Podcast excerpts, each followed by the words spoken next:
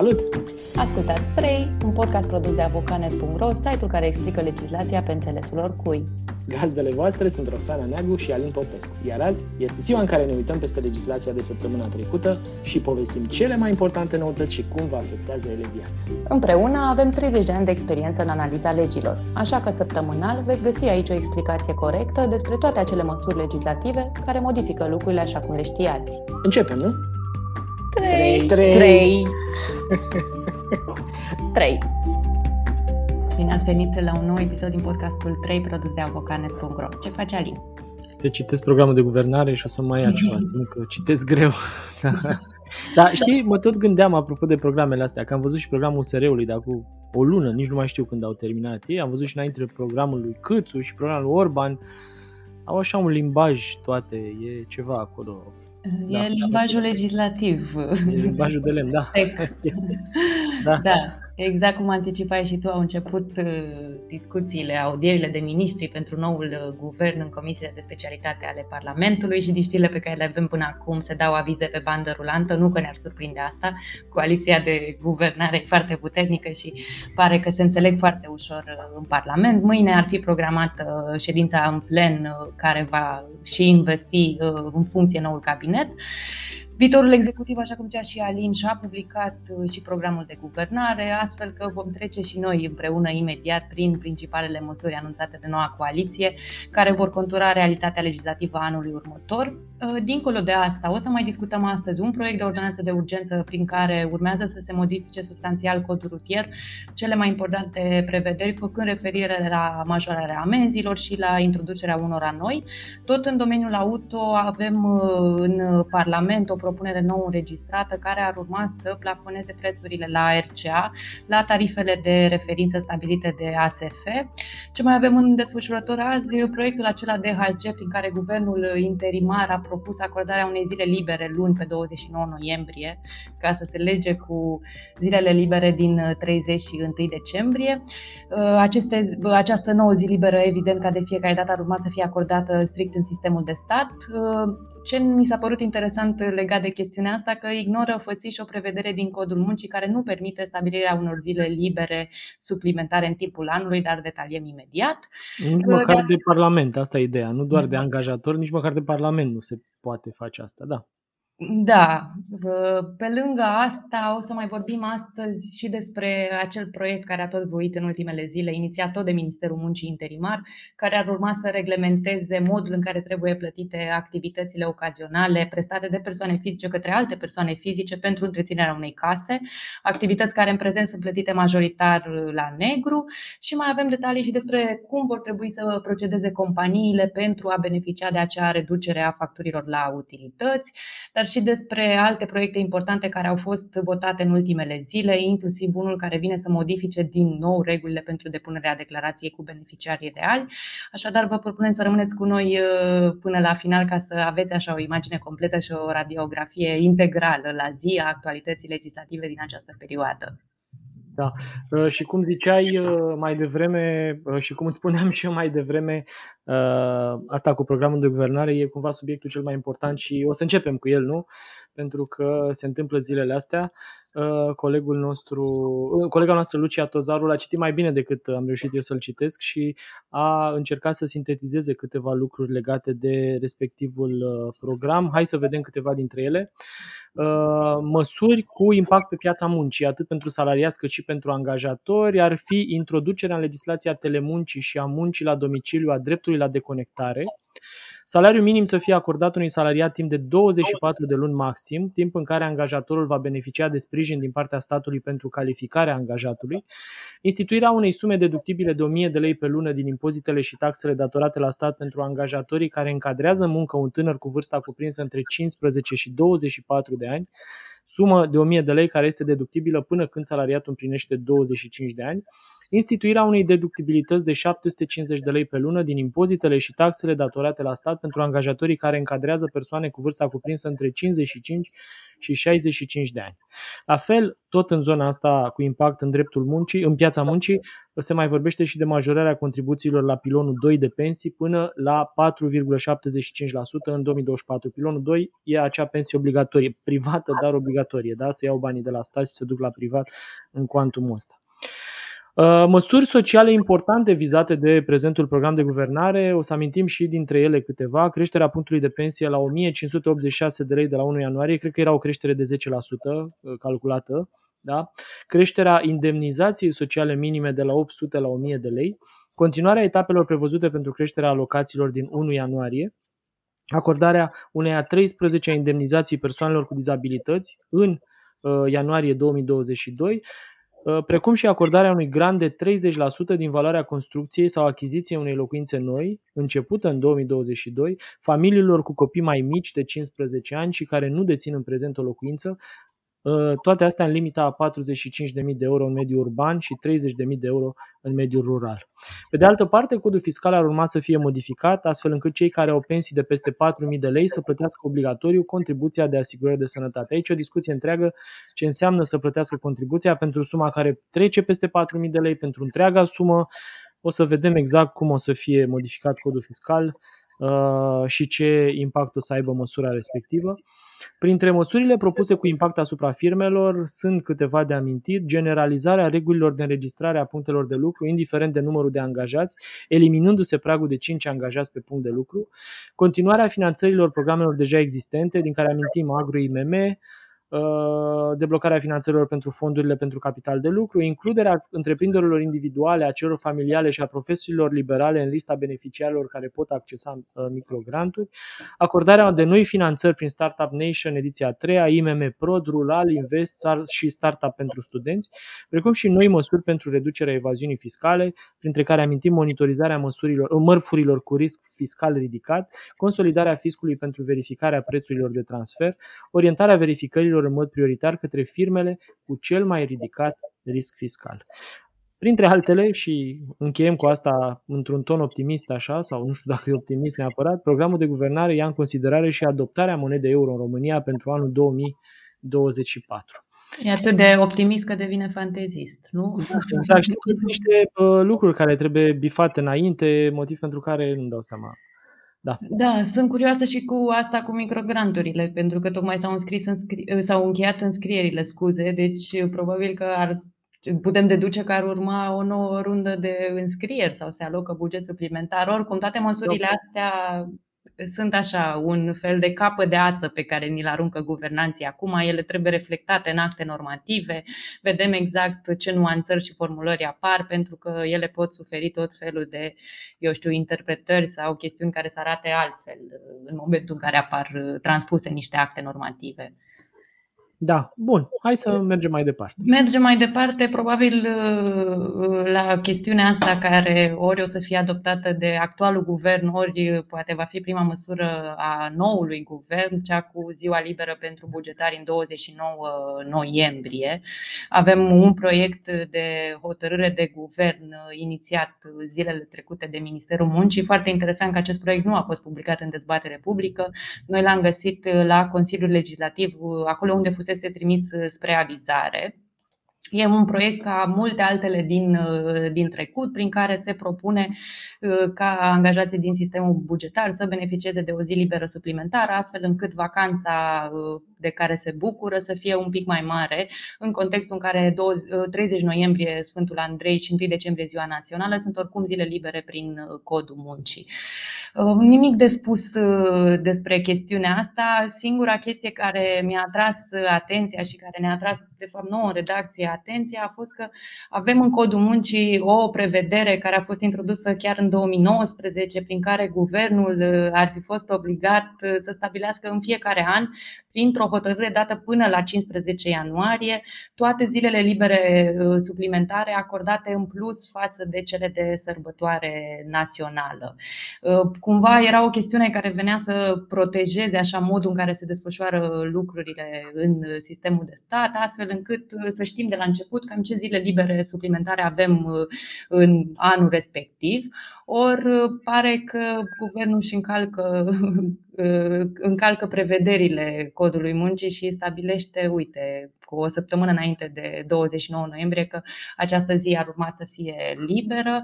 Nu există o sancțiune evidentă în codul muncii pentru chestiunea asta, deci nu putem să spunem că va fi tras cineva la răspundere pentru chestiunea asta, dar mi s-a părut important să punem lucrurile un pic în, în context. Cam atât cu, cu proiectul ăsta. Așteptăm să-l vedem și în monitor oficial. Mai sunt câteva zile în care se poate întâmpla asta până sâmbătă, mă gândesc, n-am văzut Stilul nostru poate adoptă marți, mă gândesc și atunci o să... Da. Asta e bun. Trecem mai departe. Tot un proiect, dar uh, e un proiect interesant. Cei care prestează activități casnice vor fi plătiți cu tichete și vor achita impozite și contribuții de stat. Bineînțeles, cei care păstrează, cei care prestează activități casnice pentru alții, mă gândesc, nu la ei în casă. Ar fi puțin stupid să-și ia tichete dacă muncesc la ei acasă. Fără a oferi calitatea de angajator celui care beneficiază de activitățile prestate în gospodărie, așa cum se propusese inițial, un proiect de lege pus în dezbatere la Ministerul Muncii urmează să reglementeze modul de remunerare a acestor activități, calitatea beneficiarului și a celui care prestează, precum și drepturile și obligațiile celor două părți. Plata acestor munci casnice se va face în tichete ce vor trebui preschimbate în bani, dar pentru care se vor datora contribuții la pensii și sănătate, precum și impozit pe venit. Beneficiarul nu va avea toate drepturile și obligațiile unui angajator, ci mai degrabă va avea un statut similar cu beneficiarul activității ziliere, care va trebui să se asigure în primul rând că îl plătește corespunzător pe lucrătorul casnic, dar și că păstrează confidențialitatea datelor sale personale din calitatea de operator de date, desigur. Deci, cum vă spuneam, este un proiect anunțat de Ministerul Muncii cu câteva luni în urmă uh, și, dat fiindcă vine de la Ministerul Muncii, presupun că are șanse să treacă mai departe și să ajungă uh, în Parlament, de unde să fie votat și uh, publicat în monitor oficial. Așa, pe scurt, concret, o persoană fizică obișnuită va avea calitatea de prestator casnic și va desfășura activități casnice ocazionale în folosul unei alte persoane fizice care se numește beneficiar. Uh, prestatorul casnic nu va putea fi însă chiar un membru al familiei care locuiește în această gospodărie și nici nu va putea fi un tânăr mai mic de 16 ani. Deci cumva vorbim de terți, de persoane care nu au legătură cu familia respectivă. Cum va fi plătit prestatorul casnic? Cum vă spuneam mai devreme, exclusiv în tichete de activități casnice, nu mai puțin de un tichet pentru o oră prestată. Un tichet va însemna 15 lei. Beneficiarii persoane fizice vor cumpăra aceste etichete de la agențiile de ocupare a forței de muncă, de la poștă sau de pe o platformă specială, care la acest moment nu există, evident, dar care se va pune pe picioare în perioada următoare și va reprezenta modalitatea electronică de achiziționare a acestor uh, etichete. Mai departe, lucrătorul casnic va putea preschimba în numerar cele uh, tichetele pe care le-a primit în cel mult 12 luni de când le-a primit. În proiect scrie că aceste etichete nu se vor putea da de la o persoană la alta, deci practic vor fi nominale, putând fi utilizate doar de cel uh, care este prestator casnic, ceea ce înseamnă cel mai probabil că preschimbarea lor în numerar va fi condiționată de dovada unui act de identitate din care să reiasă că e aceeași persoană cu cea înscrisă pe uh, tichet o să pun uh, articolul respectiv pe chat, să-l citiți pentru cei care sunt interesați de subiect. E încă un proiect, țineți minte, dat fiind că vine de la un minister, are mai multe șanse să treacă de Parlament decât dacă ar veni de la un parlamentar. Uh, motiv pentru care estimarea mea e că undeva anul viitor ar trebui să avem proiectul ăsta probabil în vigoare. Te rog, Roxana. Da, va fi interesant de urmărit cum va ieși din Parlament. Mie personal mecanismul mi se pare destul de complicat. Îmi imaginez ce ar însemna să chem, nu știu, un electrician la mine acasă, să estimez valoarea lucrării respective, să mă duc să cumpăr de la poștă, eu știu, 10 etichete, să le completez pe fiecare cu numele prestatorului. Îmi pare așa ce mă fac cu etichetele rămase, mă duc să le preschimb ca să-mi iau înapoi numerarul. Înțeleg că oricum nu pot să-mi iau suma completă pentru că trebuie să suport eu costul tipării etichetelor. Deci o să fie multe, multe chestiuni de, de stabilit și de văzut exact dacă chiar ajută pentru trecerea la cum să fiscalizarea, zic, la, la fiscalizare și la legalizarea acestor da. tipuri da. de, de plăți sau dacă asta e cea mai uh, fericită variantă. Uh, rămânem așa în zona de proiecte pentru că tot uh, de la guvern mai vine o, un proiect de ordonanță de urgență apărut zilele trecute la MEAI care modifică substanțial codul rutier, mai ales în zona de, de sancțiuni. Colegul nostru Dragoș a analizat proiectul uh, în detaliu și ne-a făcut așa o sinteză pe care să vă putem prezenta astăzi. Cea mai importantă chestiune ni s-a părut asta cu sancționarea comportamentului agresiv în trafic. Printre altele, uh, acest tip de comportament uh, va fi considerat uh, sau fapte care ar putea intra în zona asta de comportament agresiv vor fi schimbarea frecventă și în forța a benzilor de circulație cu scopul de a depăși o mașină sau un șir de vehicule, întoarcenoacerea mașinii prin folosirea frânei de ajutor sau de mână, așa cum e ea cunoscută, folosirea excesivă atenției a claxonului sau a semnalelor luminoase, deci practic cei care dau flash-uri ar putea fi catalogați ca agresiv în trafic, mersul pe o roată în cazul motocicletelor și alte tipuri de fapte de tipul ăsta. Ei bine, pentru aceste uh, tipuri de comportamente, proiectul stabilește amenzi din clasa a patra, deci cea mai gravă uh, formă de sancționare, de la 9 până la 20 de puncte amendă, respectiv uh, în sume absolute ar fi vorba de amenzi cuprinse între 1305 lei și 2900 de lei, în eventualitatea în care punctul amendă rămâne la valoarea de acum. Da? Noi vorbim strict sau am făcut calculele raportat la cât e punctul amendă acum. Uh, pe lângă comportamentul uh, agresiv, ar urma să fie sancționat uh, suplimentar și fapta de a întoarce pe autostradă sau de a merge pe contrasens. Și aici sancțiunile sunt tot din clasa a patra, deci tot până la 2500 de lei, 2900 de lei vom putea fi cu până la 2900 de lei vom putea fi sancționați și suplimentar pentru acest tip de, uh, pentru acest tip de contravenție uh, ar urma să fie și o sancțiune suplimentară de suspendare a dreptului de a conduce timp de 120 de zile. La fel, și mersul pe banda de urgență a autostrăzii va fi sancționat uh, mai dur.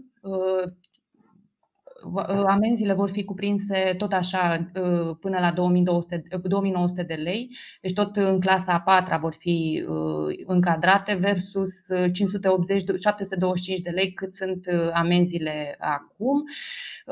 Se mărește de asemenea și perioada de suspendare pentru nerespectarea regulilor de traversare a șinelor de tren, Acum, pentru această faptă, dreptul de conducere se suspendă pentru 90 de zile și ar urma să fie suspendat pentru 120 de zile dacă acest proiect va ajunge să se aplice.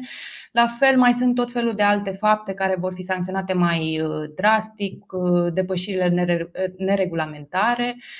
Amenda ar urma să crească și ea la clasa 3 de sancțiuni, deci de la 870 la 1160 de lei, iar perioada de suspendare a permisului de conducere se va mări și ea de la 30 la 60 de zile. Ce ar mai fi interesant de punctat, pentru că o să las articolul mai sunt și alte, și alte modificări uh, interesante, e că apare un prag nou de viteză pentru care se va aplica o, o perioadă majorată de suspendare a permisului, mai exact depășirea cu peste 70 de km la oră a limitei legale de viteză pe un anumit uh, tronson, va însemna aplicarea unei perioade majorate de suspendare a dreptului de a conduce, respectiv de 120 de zile. Și mai apare o interdicție a conducerii unei, unei mașini pentru cei cu permis străin care încalcă grav regulile de circulație. Practic, dacă uh, săvârșesc tot felul de infracțiuni pe teritoriul României, acești uh, șoferi ar urma să piardă dreptul de a conduce pe șoselele din țara noastră. O să las uh, materialul pe chat ca să-l puteți urmări în, în detaliu. Da, trecem mai departe și o să aflați cum vor putea cere firmele, PFA-urile și profesioniștii reducerea aceea a facturilor uh, pentru ca ele să fie mai mici la energie. Uh, facilitatea uh, este indisponibilă în caz de faliment sau dizolvare, dar hai să vedeți mai multe lucruri. Schema de sprijin de stat pentru firme și profesioniști ce permite reducerea facturilor la energie a fost stabilită recent prin legea 259 din 2021. Totuși, pentru a se aplica această lege, schema avea nevoie și de norme procedurale pe care Ministerul Economiei le-a publicat recent în dezbatere publică sub forma unui proiect de ordin. Acest document prevede că, acest, că clienții vor depune la furnizorii de gaze naturale și electricitate o cerere și o declarație pe propria răspundere. De fapt, e vorba de un singur formular al cărui model este disponibil, o să vă dau linkul mai devreme și la noi pe site. Uh, se spune în proiectul de ordin în felul următor, cererea însoțită de declarația pe proprie răspundere se poate depune în perioada de aplicare a schemei, urmând ca facilitatea să se acorde de către furnizori începând cu luna depunerii cererii. În lipsa declarației, cererea nu poate fi luată în considerare. Uh, după cum vă spuneam mai devreme, cei în faliment sau dizolvare nu vor putea beneficia de facturi reduse, tocmai pentru că în același document se prevede faptul că pierd beneficiul schemei și beneficiarii pentru care, în perioada de aplicare, s-a deschis procedura falimentului sau au intrat în dizolvare, începând cu data pronunțării hotărârilor instanțelor de judecată sau a hotărârilor administrative referitoare la intrarea în procedura falimentului sau dizolvării. Lista beneficiarilor, dacă ar fi să îi vedem pe toți, acolo se includ micro-întreprinderi, da? deci practic acele companii care au până la 9 salariați și realizează o cifră de afaceri anuală netă sau dețin active totale de până la 2 milioane de euro, echivalent în lei, întreprinderile mici, care au între 10 și 49 de salariați și realizează o cifră de afaceri anuală netă sau dețin active totale de până la 10 milioane de euro, Întreprinderi mijlocii, între 50 și 249 de salariați și o cifră de afaceri anuală netă de până la 50 de milioane de euro, echivalent în lei, sau active totale ce nu depășesc 43 de milioane de euro, persoane fizice autorizate, întreprinderi individuale și întreprinderi familiale, cabinete medicale individuale, persoanele care exercită profesii liberale, indiferent de forma de organizare. Și Aici vorbim, printre alții, de auditori energetici, auditori financiari, avocați, consultanți fiscali, contabili autorizați, experți contabili, executori judecătorești, evaluatori autorizați, farmaciști, moașe, mediatori, medici, dentiști, veterinari, notari, practicieni în insolvență, psihologi, traducători și interpreți și presupun că lista poate fi continuată și cu alte categorii de uh, oameni care exercită profesii liberale și sunt uh, reglementați prin diverse acte. Da, ă, cumva se subscriu toți noțiunii de profesionist, nu doar profesii liberare, ci toate tipurile de, de profesioniști care, de, care realizează activități în mod independent. Să, să da, eu voiam să punctez încă o dată că e vorba de depunerea unui formular, da, o cerere practic care e unică și care cuprinde cele două elemente pe care le prevede legislația, respectiv uh, declarația pe proprie răspundere și cererea respectivă prin care se uh, solicită da, reducerea facturii. Uh, modelul o să fie disponibil în linkul pe care vi-l uh, pun acum pe chat și veți beneficia de schema respectivă în, începând cu luna în care ați depus cererea. Da? Deci dacă depuneți cererea în decembrie, teoretic ar trebui ca din decembrie să se aplice respectiva schemă de reducere. Să sperăm că se și aprobă în timp util, pentru că suntem imediat în decembrie. Teoretic, ajutorul se acordă în perioada 1 noiembrie, Așa 31 e, da. martie. Dar La probabil... cum scrie aici, evident că nu se mai acordă pe noiembrie, cred. Da, să vedem, poate vine vreo precizare suplimentară ori de la minister, ori nu știu, de la cineva, de la Dumnezeu, da, nu știu. Da. da, hai să rămânem alin în zona asta de firme și să mai putem și alte câteva noutăți legislative importante pentru ele care vin din Parlament. Spre exemplu, zilele trecute au fost votate la Senat ca primă cameră decizională câteva modificări fiscale. Una dintre ele ar urma să intre în vigoare chiar de la 1 ianuarie, dacă va trece și de votul decisiv al deputaților. Iar acest proiect de care vorbesc stabilește că din 2022 sponsorizările nu vor mai putea depăși impozitul pe profit sau uh, micro datorat la stat. Această nouă prevedere ar urma să aplice tuturor sponsorizărilor efectuate începând cu 1 uh, ianuarie 2022 și mai e o chestiune tot din Parlament uh, prin care, uh, zic chestiune, mă refer la un proiect de lege prin care fiscul ar urma să fie obligat să le reamintească proprietarilor de clădiri nerezidențiale să-și reevalueze aceste proprietăți înainte de a le aplica acea cotă majorată de impozit, pentru că, așa cum știți sau dacă nu știți, vă vă spun eu acum, în prezent această lipsă a unui raport de reevaluare a unei proprietăți atrage aplicarea unei cote de impozitare mult mai mare pentru proprietarul respectiv. Ori propunerea asta din Parlament ar urma să oblige fiscul să notifice proprietarul respectiv că ar trebui să facă acest raport și doar ulterior să îi aplice acea cotă majorată de impozit. Asta ar fi o chestiune chiar utilă. Mai sunt oameni care uită să depună aceste raportări și nu, se trezesc cu calculații de impozite foarte, foarte mari. Da, uh, ajungem la un alt subiect care e discutat și răzdiscutat, dar trebuie să discutăm despre el pentru că, din păcate, obligația este anuală. Uh, vorbim despre beneficiarii reali, da, despre declarația aceea care are legătură cu spălarea banilor. Uh, noutatea e că declarația anuală va fi depusă de mai puține firme, iar modalitățile de transmitere vor fi reajustate. Uh, mai exact, numai firmele care au în acționariat entități stabilite în țări cu risc de spălarea banilor vor mai depune declarația anuală. În același timp, uh, deputații, pentru că e uh, un proiect care așteaptă vot, votul decisiv la deputați, deputații vor să reajusteze modalitățile prin care formularul poate ajunge la autorități. Hai să vă spun uh, ideea asta care e cea mai importantă uh, și care face referire la controversata declarație anuală privind beneficiarii reale al firmelor. Uh, va fi obligatorie, anual vorbind, doar pentru firmele care au în structura acționariatului entități stabilite în state cu risc de spălare a banilor. Aici, uh, cred că, Roxana, dacă ne uităm, uh, lista asta ar trebui să fie publicată și actualizată periodic pe site-ul Oficiului Național pentru Prevenirea și Combaterea Spălării Banilor. Ai idee? Deocamdată nu cred că există o listă, nu? Nu, n-am văzut nicio listă de tipul ăsta. Da, Există mai multe liste, eu știu, pe la Comisia Europeană sau pe la alte uh, instituții uh, de mai multe feluri, însă uh-huh. pare că va trebui să fie o listă publicată special de oficiul contra spălării banilor. Deci nu ne putem raporta la alte, alte liste. Dacă ți aduce aminte când vorbeam de niște tranzacții care fusese scoase de pe lista de deduceri, uh-huh. atunci ne raportam la o listă. și Australia sau ceva de genul. Da. Exact, da. și tot felul de paradisuri fiscale din astea le numește Comisia Europeană jurisdicții necooperante din punct de vedere fiscal, dar nu ne putem raporta la genul ăsta de liste, însă putem presupune că uh, pe anumite elemente ele se vor suprapune, pentru că se cam știu așa la nivel informal statele unde apar probleme de, de tipul ăsta, cu spălarea banilor, cu finanțarea terorismului și așa mai departe. Da, o să vedem în ce măsură trece de Parlament în forma în care, uh, despre care discutăm noi acum, dar hai să le spunem oamenilor că e important și ăsta. Dacă trece așa, ar trebui practic să știți că anul viitor, în 2022, această declarație în timpuri normale sau în vremuri normale ar trebui depusă în 15 zile de la aprobarea situațiilor financiare ale companiei.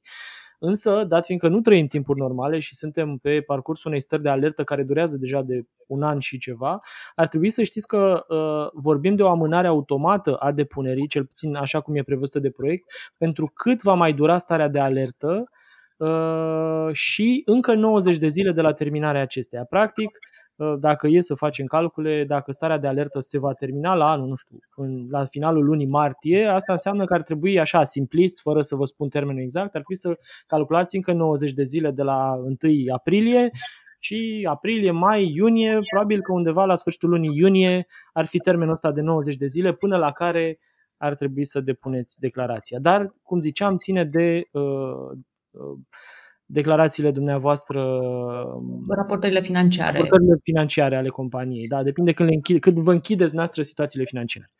Și ele au termen. Uh, au un termen, dar unii se grăbesc, poate. Nu? Da, unii da. pot să închidă în februarie, în martie. Habar n-am Oricum, aici revenind un pic la un context mai larg, apropo de depunerea asta anuală a declarației cu beneficiarii real, că de fapt discuția pe asta e tot uh-huh. timpul și e practic, cred că a doua încercare a Parlamentului de a elimina această obligație. A mai fost eliminată odată, dar a fost întors cumva uh, subiectul de Comisia Europeană, pentru că părea că Uh, autoritățile europene ele fiind cele care au impus această obligație și depunerea acestui uh, formular și cumva au uh, cum să zic, au atenționat statul român că intervine prea brutal în chestiunea asta și ar trebui să aibă un pic grijă cu depunerea acestui formular. Nu știu între timp ce discuții au mai fost cu autoritățile de la Bruxelles de a apărut din nou acest proiect, dar cu siguranță vom mai urmări subiectul să vedem cum se decantează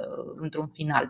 Oricum, într-adevăr, pare ce încearcă parlamentarii români este să nu se mai depună anual și să se depună odată la înființarea firmei, deci practic fiecare firmă să aibă cel puțin o declarație cu beneficiarii real depusă și eventual să fie depus, să fie depus un nou formular ori de câte ori apar schimbări la datele deja declarate. Pentru că mhm. altfel să declari în fiecare an aceleași date pe care le-ai declarat anul trecut pare o birocrație. Dar e chiar stupid, zice. hai să vorbim da, sincer. Da. E chiar stupid. Că nu poți decât să spui că tu ești tot ăla care erai și anul trecut. Da, da. da. da. Bun. Uh, tot pentru companii am mai văzut... Scuză-mă că vreau să mai punctez un lucru. Și dacă ai declarat anul trecut în fals, că ai spus că e altcineva, faptul că anul ăsta declar iar în fals, la urmă tot o infracțiune o să fie, să fim serioși, că nu e... Mă rog, da. Voiam da. să punctez faptul că odată ce ai făcut o infracțiune, rămâne infracțiune și dacă o repeți, parcă statul te invită să o repeți așa, nu știu cum. Da. Te rog. Păi poate are șanse mai mari să te prindă, nu știu da, ce exact. să Dacă nu de 100 de ori, poate te prinde, altfel. Da, da. Uh, tot pentru compania, Alina, am mai văzut și alte chestiuni importante care cred că ar merita așa punctate în zona relațiilor de muncă. Poate vorbești tu de ele și vorbesc eu după de declarații și formulare ca să le luăm sigur așa mai... Da, sigur da? da? Okay. da. Deci în zona relațiilor de muncă uh, am văzut, uh, sau mă rog, a reapărut în în discuție reorganizarea clasificării ocupațiilor uh, din România. Uh, sunt două ordine neclar la momentul ăsta statutul lor, pentru că a apărut un comunicat de presă care a spus că ordinele au fost emise de Ministerul Muncii și au fost trimise la Institutul Național de Statistică pentru a fi uh, semnate, practic o ultimă etapă și apoi ar fi urmat să fie publicate în monitorul oficial. Ori ieri, cred că, sau alaltă poate, poate, pe Ministerul Muncii a apărut în dezbatere publică sau, mă rog, au apărut ambele acte normative în dezbatere publică. Nu știm exact uh, ce se întâmplă și Ministerul e puțin preocupat de alte, alte chestiuni în perioada asta cu nou guvern și așa mai departe, deci nu are nimeni timp să ne răspundă la astfel de neliniști legislative. Ce trebuie să știm e că această reorganizare a fost oricum uh, discutată încă de pe la uh, începutul anului. Au fost tot felul de declarații ale doamnei Turcan, ministra muncii, uh, care anunța această modificare. Acum pare că s-au mai decantat un pic lucrurile. Avem două, două ordine în direcția asta. Uh, probabil că o să se clarifice exact când vor fi publicate în monitor oficial. Ce știm e că ar urma să fie introduse 65 de noi meserii și va fi simplificată procedura prin care se actualizează periodic uh, această listă a ocupațiilor. Aș detalia uh, subiectul în momentul în care îl avem în monitor oficial ca să ne asigurăm că nu se mai întâmplă ceva substanțial cu, cu el uh, până atunci. Aș mai puncta tot în zona asta a relațiilor de muncă un proiect votat la Senat zilele trecute care stabilește că zilierii vor putea desfășura activități într-un nou domeniu. E vorba de uh, activități de studiere a pieței și de sondare a opiniei publice. Deci, practic, și companiile care desfășoară astfel de, care au astfel de proiecte se vor putea folosi de uh, uh, lucrători cu ziua zilieri pentru activitatea asta și tot Uh, la Parlament a trecut uh, prin vot final uh, zilele trecute o propunere, de fapt un proiect de lege, prin care acele noi măsuri de protecție acordate lucrătorilor români care lucrează în afara țării se vor aplica nu doar pentru statele Uniunii Europene, cum era cazul acum, ci pentru majoritatea țărilor lumii. Asta ar însemna că se extinde gradul de protecție de care beneficiază românii care pleacă la muncă în străinătate, fiind angajați de niște firme care îi trimit în uh, țările respective. Practic, ei ar fi uh, angajați în România, dar prestează activități în alte state ale lumii. Da, uh, mergem mai departe, cum ziceam, într-o zonă cu declarații și formulare. Primul lucru despre care vreau să vorbesc este un proiect de ordine al Ministerului Finanțelor pus recent în dezbatere publică. Proiectul vizează aspecte precum evaluarea bunurilor, imobilizărilor incorporale, necorporale pardon, și contul de profit și pierdere. Uh, E interesant că tot la Ministerul Finanțelor, ca urmare a unui ordin publicat deja în monitor oficial, Ministerul Finanțelor va avea de acum înainte libertate sporită atunci când decide ce informații despre ce firme să publice online. Subiectul ăsta mi s-a părut interesant pentru că vorbim de informațiile pe care poate cei care știu dintre dumneavoastră le puteți găsi la uh, Ministerul Finanțelor la informații despre contribuabil și sunt acolo tot felul de informații pe care Ministerul le publică și care sunt ulterior preluate de entități private care le iau și le uh, amestecă datele și fac cu ele tot felul de rapoarte utile firmelor. Uh, până acum, deși se prevedea că informațiile publice sunt extrase din documentele depuse de firme la unitățile Ministerului Finanțelor, Ordinul vechi conținea o anexă cu o listă exactă a informațiilor ce pot fi publicate online. Printre altele, în trecut, deci, era obligația ca aceste informații să cuprindă codul fiscal, denumirea, adresa, numărul de telefon, actul de autorizare sau forma de proprietate, precum și informații despre active, stocuri, clienți, capitalul, cifra de afaceri, veniturile, cheltuielile sau profitul. Uh, uite că de acum înainte uh, prevederile astea au fost înlocuite cu unele, cum ziceam, mai uh, vagi așa, fără precizări suplimentare, se menționează practic uh, informațiile publice despre firme sunt extrase din documentele depuse de entități la, uni- la unitățile Ministerului Finanțelor, acestea urmând să fie stabilite anual în funcție de indicatorii cuprinși în situațiile financiare anuale sau raportările contabile anuale întocmite de entități. Și aici o să vedem cum evoluează lucrurile, tot, uh, pentru că tot vorbim de Ministerul Finanțelor, trecem la ANAF, începând de lunea asta, ANAF a pus în uh, funcțiune, ca să zic așa, un chat prin intermediul căruia contribuabilii vor putea lua legătura direct cu Uh, oamenii de la ANAF, prin intermediul, și acum citesc din comunicatul lor de presă, prin intermediul serviciului de chat, contribuabilii pot beneficia de asistență în vederea accesării serviciilor disponibile pe portalul instituțional. În situația în care contribuabilii doresc alte informații decât cele cu privire la serviciile disponibile, aceștia sunt rugați să apeleze la celelalte modalități de acordare a asistenței, cum ar fi call center-ul uh, de la ANAF. Prin urmare, că aici e important să, să știți lucrul ăsta și vi-l mai punctez încă o dată, că am văzut în presă tot felul de știri știri care spun altceva, nu primiți asistență, fisca- asistență fiscală prin chat de la ANAF, deci nu asistență fiscală, ci prin chat ANAF-ul vă învață cum să accesați, spre exemplu, spațiu privat virtual sau cum să vă depuneți nu știu ce declarație sau lucruri de genul ăsta. Da? Deci vorbim de aspecte tehnice, nu de aspecte fiscale per se.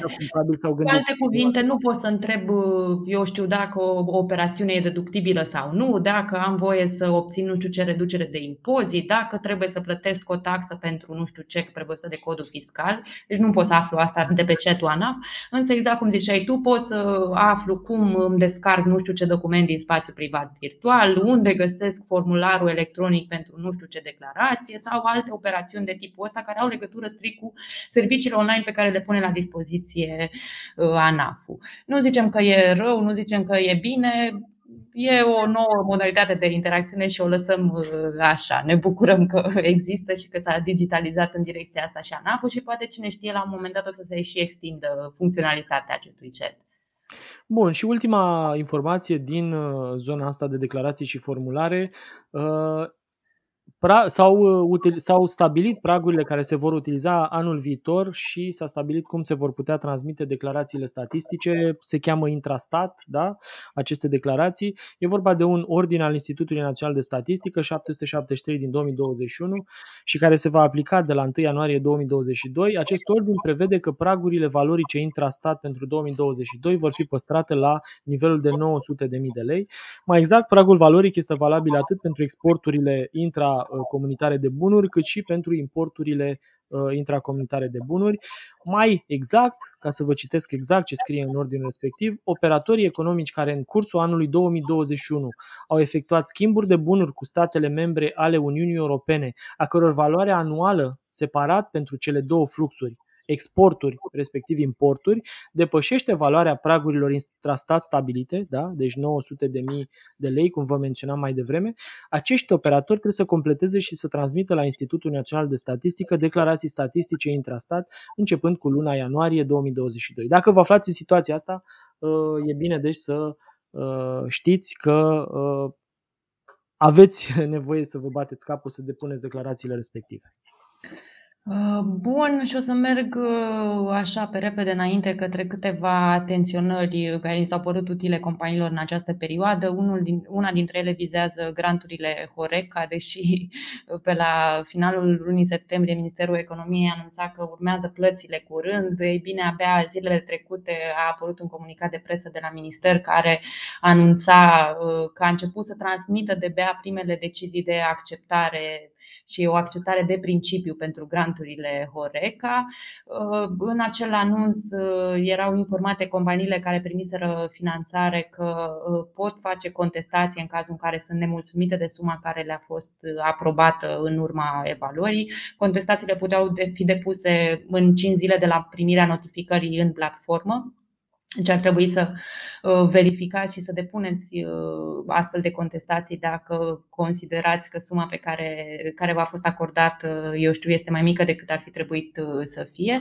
Ministerul mai spunea că odată ce vor fi soluționate toate aceste contestații, vor veni și deciziile finale de aprobare, precum și contractele de finanțare. Deci, atenție mare, contractele nu sunt încă disponibile în platforma respectivă. Uh, ce aș mai puncta aici? Uh, pentru cei uh, interesați de folosirea respectivului sistem informatic, Ministerul Economiei a pus la dispoziție a companiilor și un tutorial cu pașii de, de urmat. O să las linkul pe chat ca să îl consultați în detaliu în cazul în care aveți nevoie. Ehm, asta ar fi o chestiune. Apoi, pentru că ne apropiem de final, finalul anului, aș atrage atenția companiilor legat de inventariere anuală, care este o procedură ce ar trebui uh, efectuată, așa cum îi zice și numele, în fiecare an uh, spre finalul exercițiului uh, financiar. E vorba de evaluarea inventarea patrimoniului, uh, care e o operațiune obligatorie. De ce mi s-a părut importantă chestiunea asta de, de punctat? Până acum, uh, genul acesta de lipsă de inventar sau de inventariere putea fi sancționată doar de Ministerul Finanțelor, care face cumva controle mai rar. Ori de câteva, de o săptămână, două, uh, vă ziceam și în episodul de trecut, și ANAF-ul poate sancționa fapte de tipul acestei lipse de inventarieri, ori uh, inspectorii ANAF știm că sunt pe teren mult mai uh, des și atunci riscați uh, să fiți amendat pentru chestiunea asta și vă reamintesc că nerespectarea acestei obligații de inventariere se sancționează cu amenzi cuprinse între 400 și 5.000 de lei. Așa, și aș mai face, Alin, aici o clarificare ce mi s-a părut importantă apropo de revenirea angajaților din concediu de creștere a copilului. Colegii noștri din redacție uh, s-au uitat pe legislația de sănătate și securitate în muncă și au descoperit o prevedere care mi s-a părut extrem de interesantă, respectiv că angajatorii care Uh, nu fac reinstruirea salariaților care se întorc din concediu de creștere a copilului, risc amenzi de până la 10.000 de lei. Practic, uh, dacă avem o mamă sau uh, un tată care au lipsit din activitatea curentă pentru că erau un concediu de creștere a copilului, vor trebui reinstruiți din punct de vedere SSM la momentul întoarcerii în activitate. Lipsa acestei reinstruiri fiind amendată, cum ziceam, cu sume destul de importante de până la 10.000 de lei. Oricum, obligația asta de reinstruire uh, intervine ori de câte ori un salariat lipsește mai mult de 30 de zile consecutive de la locul de muncă. Deci uh, e o chestiune importantă la care ar trebui să, să fiți atenți uh, de acum încolo. Iar ca să aveți așa o perspectivă de viitor, am văzut în, printre măsurile incluse în PNRR o chestie care ne-a atras atenția respectiv uh, autoritățile și-ar dori ca începând din 2023 numărul de plătitori de impozit micro să fie redus uh, treptat. Ar urma uh, cumva să fie o ajustare a acestui sistem care ar urma să înceapă în trimestrul al patrulea din 2022, deci practic anul viitor pe final, astfel încât măsura să se aplice efectiv începând din uh, primul trimestru din 2023, uh, iar această reducere graduală să se aplice pe o perioadă de 3 uh, ani, astfel încât să fie finalizată teoretic în 2025. Din ce am înțeles, e cumva ar urma să fie niște activități care nu o să mai fie permise pentru a fi desfășurate sub formă de micro. Autoritățile cred că încearcă cumva să evite situațiile acelea în care tot felul de raporturi de muncă sunt mascate sub forma aceasta de prestări de servicii. Și unul dintre tipurile de activități care ar urma să nu mai fie permise este, sunt cele de, legate de consultanță și management.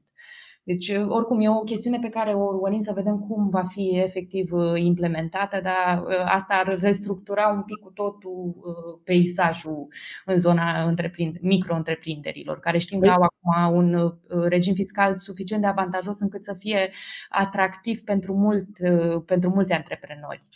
Da, hai să spunem totuși că vorbim de zeci de potențiale modificări pe care acest PNRR le va induce în legislația de la noi și fiscală și legislația muncii și așa mai departe și că anii următori uh, lucrurile astea trebuie făcute într-o formă sau alta pentru că România și le-a asumat deja. Deci nu mai e uh, vorba de o decizie pe care să o luăm în anii următori pentru că banii ăia nu știu, mulți Nu o să vină dacă nu se ating țintele da. respective. Ce mi se pare interesant apropo de asta cu regimul micro e că se estimează sau mă rog, se asumă, nu mi-e foarte clar ce verb să, să folosesc, Uh, că în primul an de aplicare a acestor măsuri să dispară aproximativ 15% din, uh, sau mă rog, reducerea numărului de uh, micro-întreprinderi să, să fie de 15%.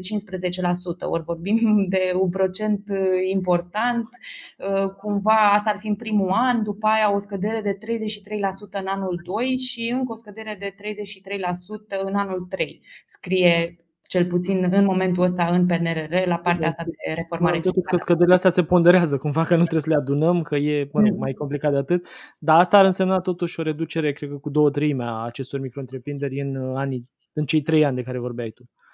Exact, exact. Da, deci dacă aveți o micro, măcar să știți să vă faceți planuri, nu știu cum să spunem altfel.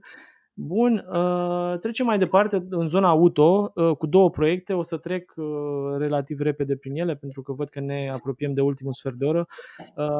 Un proiect depus recent sau pus recent în dezbatere la Senat prevede plafonarea prețului polițelor RCA la tarifele de referință stabilite periodic de Autoritatea de Supraveghere Financiară. Asta înseamnă că asigurătorii nu vor mai putea majora prețul polițelor RCA după bunul plac, ci vor trebui să se încadreze în tariful de referință stabilit de ASF, care acum are doar un caracter uh, orientativ.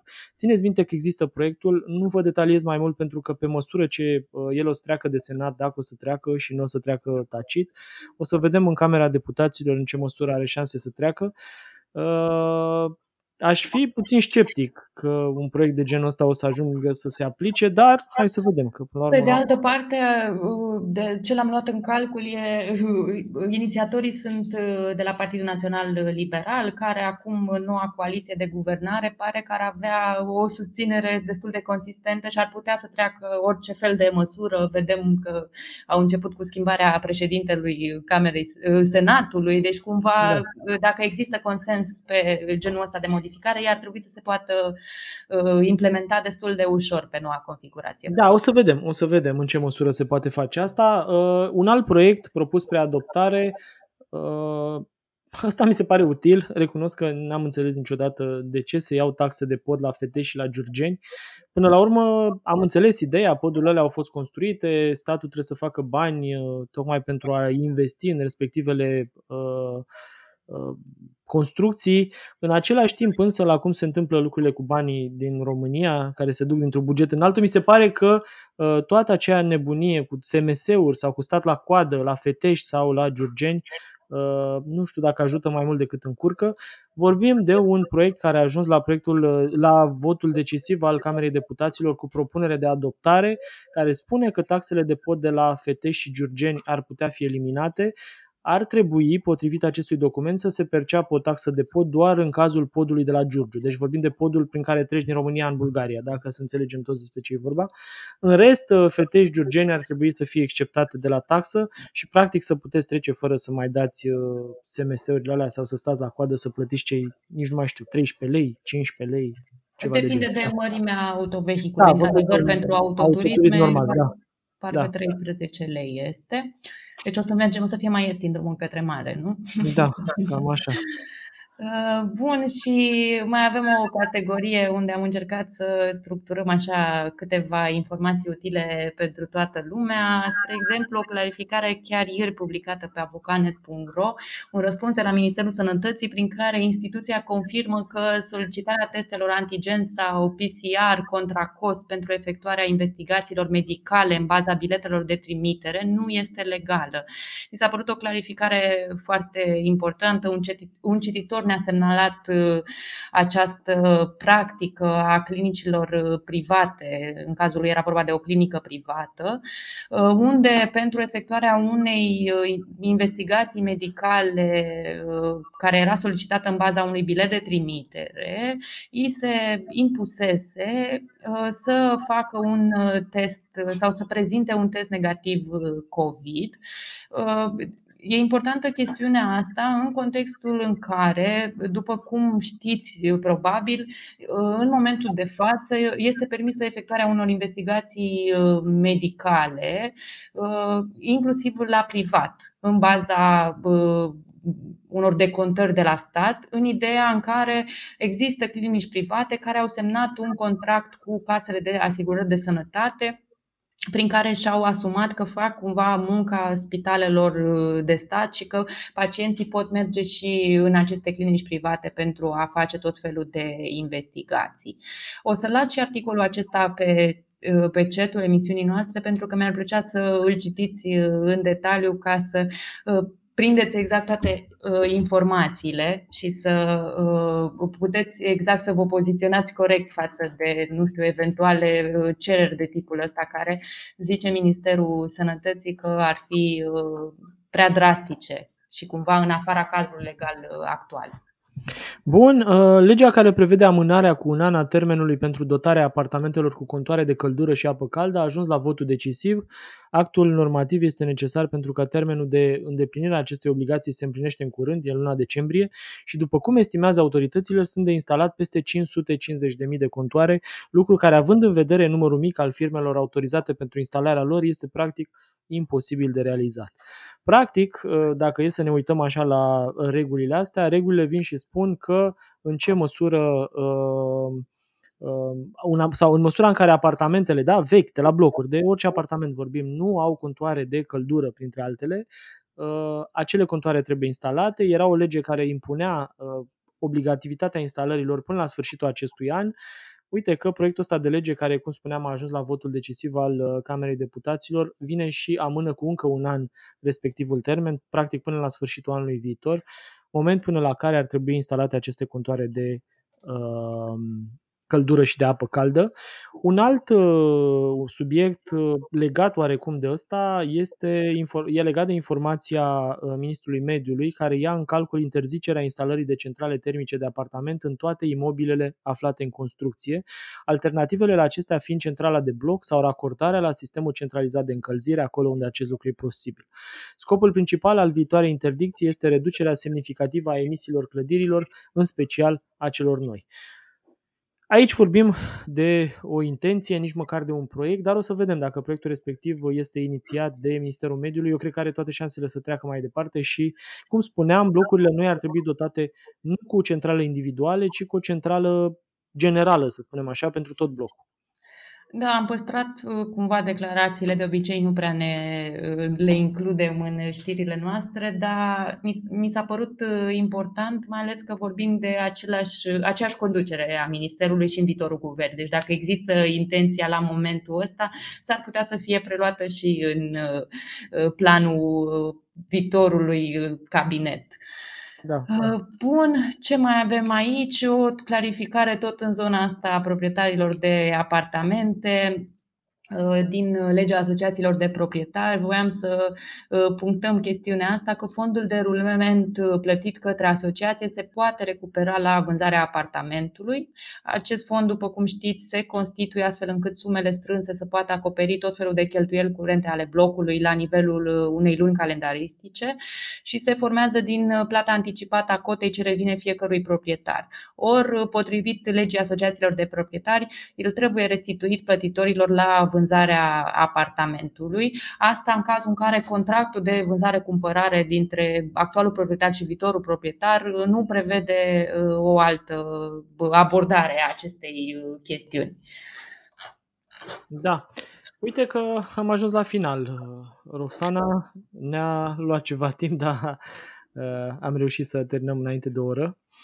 Uh, mă tot uit, așa trăgeam cu ochiul în timp ce vorbeai tu la audierile din Parlament, că trec, așa cum spuneai, miniștrii sunt avizați pe bandă rulantă. Am văzut pe domnul Florin Roman, care devine de mâine ministrul cercetării, inovării și digitalizării, un, uh, cum să spun, un minister mamut, care spune că uh, este merită să fie în această poziție pentru că în calitate de parlamentar cu ani în urmă a contribuit la simplificarea numărului de avize pentru autorizațiile de construcție și certificate de urbanism, iar apoi a contribuit la digitalizarea procedurilor pentru obținerea acestora. Asta îl face demn și de a fi cercetătorul șef și digitat Lizatorul șef. Lizatorul șef, da.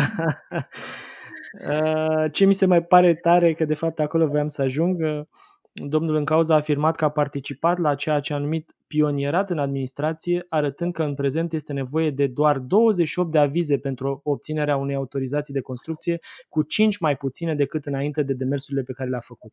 Prin urmare, țineți minte, doar 28 de hârtii sunt necesare pentru obținerea unei autorizații de construcție și ăsta e un lucru bun. Versus 33. Da, versus 33, exact. Da. Uh, Cam asta e. Până săptămâna viitoare o să avem guvern, nu mai este cu sperăm, nu mai este cu... O să avem cu siguranță, doar dacă nu pică, eu știu, ceva, uh, un meteorit pe pământ sau așa. În rest, mâine cred că o să, o să deci se am văzut că NASA face ceva teste pentru a ne pregăti în, eu știu, pentru un potențial cataclism, ciocnire cu asteroid sau ce am apucat să... Da, da, da, încearcă să izbească de un asteroid, o navă trimisă de NASA, da, o chestie mică, așa, că o cât un birou de birou, nu știu să zic, o masă de birou, da. Uh, păi până săptămâna viitoare să sperăm că asteroidul ăla nu ajunge aici și că avem guvern și că încep să dea oamenii ăștia legi, să și înțelegem nu doar proiecte, ci și lucruri palpabile, că, proiectul, că programul de guvernare este stufos și cum v-am citit la început, sunt foarte multe lucruri acolo să vedem e cu greu, care o să înceapă.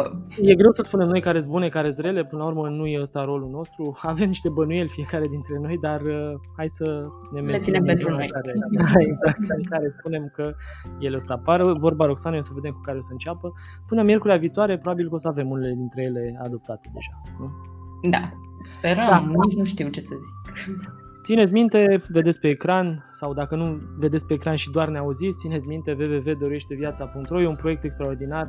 Măcar accesați site-ul ăsta, vedeți ce fac oamenii de acolo și alegeți în cunoștință de cauză uh, cum puteți să-i ajutați și dacă puteți să-i ajutați. Eu zic că merită, dar asta e o decizie personală.